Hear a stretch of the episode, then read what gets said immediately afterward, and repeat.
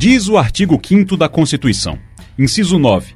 É livre a expressão da atividade intelectual, artística, científica e de comunicação, independentemente de censura ou licença. Estamos começando mais um episódio do podcast O Fato É. O fim da picada. Eles querem o quê? Eles querem o quê? Não posso fazer falar mais nada nesse país? Claro que pode, presidente. Eu sou Rafael Carvalheira, e eu sou Leonardo Spinelli e vamos tratar de liberdade de expressão no Brasil, um direito reinstituído pela Constituição de 1988. Autoridades, cidadãos, artistas, escritores, cientistas, comunicadores, todos têm o direito prévio de dizer o que quiserem. Então a linguagem, como forma de expressão, né, essa necessidade de expressar, indica que o ser humano é um ser essencialmente, por assim dizer, linguístico. Esse que falou aí, pessoal, é o filósofo Érico Andrade, professor da Universidade Federal de Pernambuco.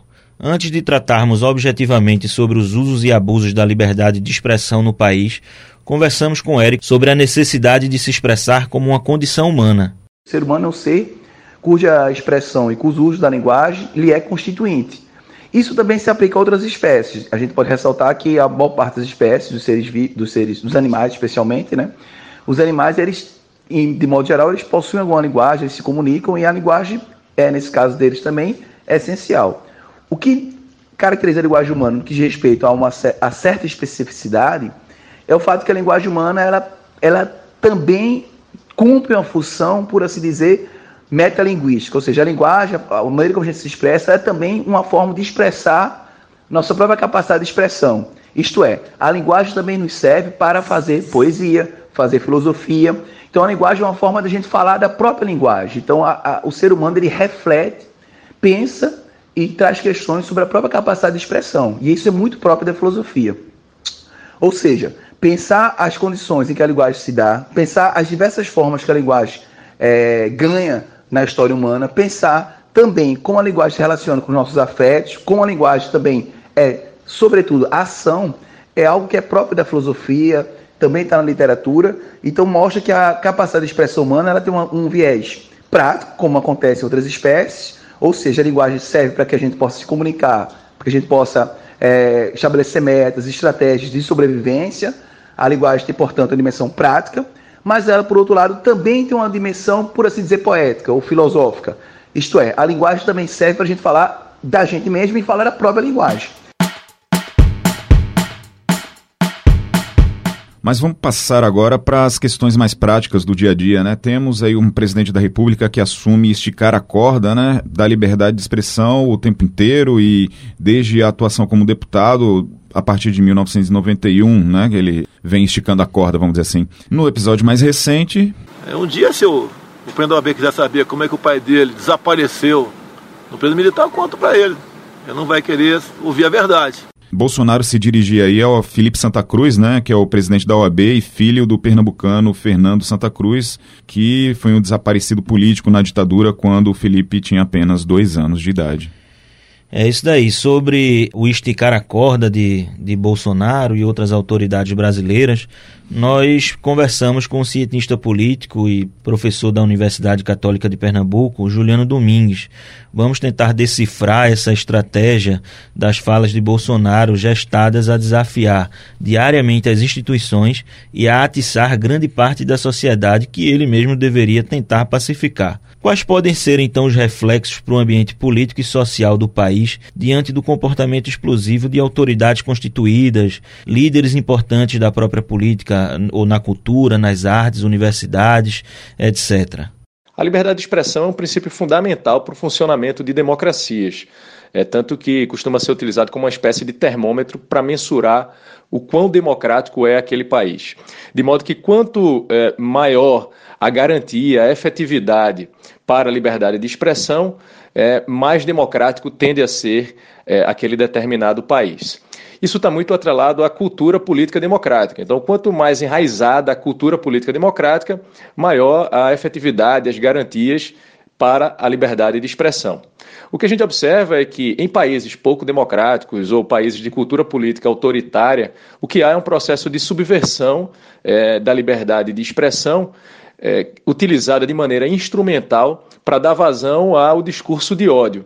E aí, nesse sentido, a partir dessa subversão do que seria um princípio democrático, a instrumentalização desse princípio, ele é utilizado não para a busca da tolerância, do respeito em relação ao outro, ou da liberdade para expressar ideias, mas muito mais como uma, um subterfúgio, uma ferramenta, um pretexto para se fazer justamente o inverso. Ou seja, se recorre à liberdade de expressão para poder se manifestar a partir de um discurso de ódio, é, de discriminação em relação a minorias. E as consequências disso é, costumam ser é, graves, porque reforçam um processo de polarização, de falta de civilidade política, e quando isso vem de autoridades, sobretudo aquelas que ocupam cargos públicos, isso vem também investido do peso da função daquele indivíduo, o que acaba por legitimar esse processo de desrespeito em relação a minorias ou desrespeito, discriminação em relação a quem pensa de maneira diferente. A polarização termina justificando atos que são objetos, né? Podemos recordar de Filinto Miller, militar e político brasileiro que durante a ditadura Vargas, né, destacou-se por sua atuação como chefe da polícia política do governo, fez prisões arbitrárias, como no caso da prisão de da alemã Olga Benário, né, que era judia e foi mandada para os nazistas simplesmente porque aqui no Brasil ela era comunista, né? Então a polarização leva esses casos à normalidade e isso não é uma coisa aceitável. Isso também tende a contaminar, digamos assim, ou a encorajar seus seguidores a adotarem a mesma estratégia discursiva ou uma estratégia discursiva semelhante que não busca o consenso, a conciliação, e sim uma estratégia da divisão, é, do dissenso. No ambiente de redes sociais digitais, isso é, acaba sendo ainda mais incentivado em função justamente das bolhas que é, os, os, algoritmos das redes sociais digitais acabam fomentando e colocando em determinados nichos, né, reservando determinados nichos a pessoas que pensam da mesma forma e aí então é, acabam falando a mesma língua e quando se deparam com grupos que, que pensam a realidade de uma maneira distinta, aí então há o um embate, é, justamente a falta de um consenso ou de uma conciliação. Essa forma como ele se coloca né, nessas polêmicas aí termina é, colocando deixando ele mesmo como ele se colocou né, há, há, pouco tempo, se chamando de rainha da Inglaterra, né, porque termina discutindo é, assuntos acessórios ideológicos e deixa a realpolitik aí para os deputados, para a Câmara dos Deputados e para o Congresso discutir, né? Não me parece é, razoável interpretar o comportamento do presidente como sendo algo intencional, uma cortina de fumaça para que assim as decisões importantes para o país sejam tomadas no parlamento sem que a população perceba isso. Mas que no final das contas acaba também servindo é, a esse propósito. Ou seja, enquanto se discute aquilo que em tese seriam amenidades, embora é, os princípios democráticos sejam colocados em jogo, em xeque, através do que a gente imagina como amenidades, né, como se fossem simples declarações. Não são simples declarações, são declarações graves, importantes, porque vem do presidente da República. Isso acaba distraindo a opinião pública e, realmente, aí, então, o parlamento acaba fazendo o seu trabalho, votando temas importantes para o país, sem que isso venha a pautar a agenda pública, é, a opinião pública, como deveria. Então, depois de ouvir a entrevista de Juliano Domingues sobre a autoridade máxima do país, que tal a gente voltar ao mundo dos mortais, onde a gente mora, onde residem nossos vizinhos, nossos parentes, colegas de trabalho? É, temos ambientes aqui na sociedade, né, no nosso dia a dia, que são reconhecidamente campos onde imperam o descontrole verbal e onde a fiscalização por parte dos agentes de segurança e da justiça ainda é muito restrita. É, ouvinte, você não ouviu errado. Isso aí é uma torcida de futebol entoando um grito homofóbico contra um goleiro rival na hora de um tiro de meta. Xingamentos de todas as ordens, brigas e até ameaças de morte a jogadores fazem parte da chamada cultura da arquibancada no país. São situações que não, não, não vai mudar. Não vai mudar porque a gente olha pro lado e vê um pai que manda o filho de dois anos xingar você no estádio então, como é que você quer que mude uma situação dessa? A questão de educação vem de, de, de, é de berço. Assim como o Felipe Melo, jogador do Palmeiras, que falou aí agora nesse, nesse áudio, Rafael Thierry, que é o zagueiro do esporte, também vive esse ambiente desde adolescente, um ambiente mais agressivo do meio do, do futebol. Então a gente pediu para o repórter Antônio Gabriel, um parceirão nosso aí da Rádio Jornal, colaborar com a gente um bate-papo com o jogador do Rubro Negro sobre o assunto. O Thierry, dentro desse papo de liberdade, de, de, se expressar e tudo mais, dentro de um momento até bem, bem, polarizado que a gente está vivendo no país, né? É, até que ponto, como é que o jogador você se sente, sendo você às vezes o xingado, um companheiro seu de equipe, qual é a liberdade que o torcedor tem ou não para se expressar da maneira que se expressa nos estádios? Existe um limite? É, eu creio que eu fui é, criado num ambiente onde não, não existia esse tipo de de tratamento, né? Podemos dizer assim, como tem no estádio de futebol. Muitas vezes a gente está ali fazendo o nosso melhor, né? Se às vezes não sai do jeito que a gente quer, mas a gente está tá tentando e buscando fazer o melhor, sem dúvida nenhuma, e ver esse tipo de, de, de xingamento é bem, é bem complicado, né? Mas a gente sabe que o torcedor é, paga, o torcedor vai ali, muitas vezes acha que tem, tem esse direito, né? Eu falando por mim, pela minha família, pela minha educação, jamais iria no estádio de futebol, iria para ver para ver o espetáculo. Claro que envolve paixão, envolve tudo que a gente sabe que o futebol envolve, ainda mais no país. E vejo de uma forma negativa, né, cara? Eu não, não concordo muito assim com isso de, de xingamento. Claro que a gente vivendo no meio do futebol, a gente aprende a lidar com isso, né? Porque é um é, acontece, né? A gente sabe que acontece, não tem, não tem limite, entendeu? É em, em, em campo de futebol, é no, às vezes no aeroporto, é às vezes você saindo com sua família para comer e o pessoal não, não respeita muito, falando especificamente do estádio, né? A gente, a gente sabe que, que o melhor seria não, não acontecer, mas acontece, a gente tem que lidar, é, são, são coisas que acontecem no futebol, mas eu falando de mim, da minha família particularmente, não, não concordo, porque eu fui criado num ambiente onde não tinha, não tinha esse tipo de tratamento.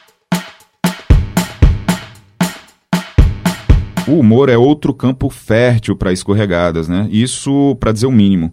Quem não se lembra do caso da pernambucana Michele Rafaela, a técnica de enfermagem que foi alvo de piadas de cunho sexual por parte do comediante Danilo Gentili, em rede nacional, isso no ano de 2013, né? Ele fazia referência ao fato dela ser a maior doadora de leite materno no Brasil na ocasião.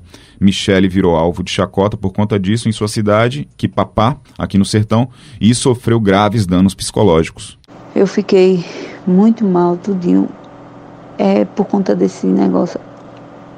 Num tratamento psicológico, tudinho, eu fiquei é, tão mal que quando eu fui morar numa casa, eu deixava as panelas no fogo, esquecia.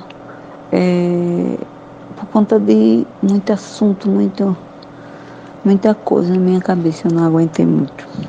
Aí teve um dia que até minha casa pegou até fogo. Eu perdi tudo por conta disso também. Mas esse aí não é o assunto. A superação, graças a Deus, foi. Foi isso. Foi o amor da minha família por mim e me apoiaram muito. Eu também tive de deixar as redes sociais, né, de lado, porque eu bloqueei tudo, tudo, tudo, tudo, tudo, cancelei tudo, não tinha nada.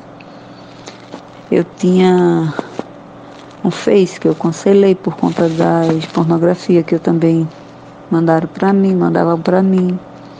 Os fãs dele ele me atacava muito, muito, muito, muito, muito.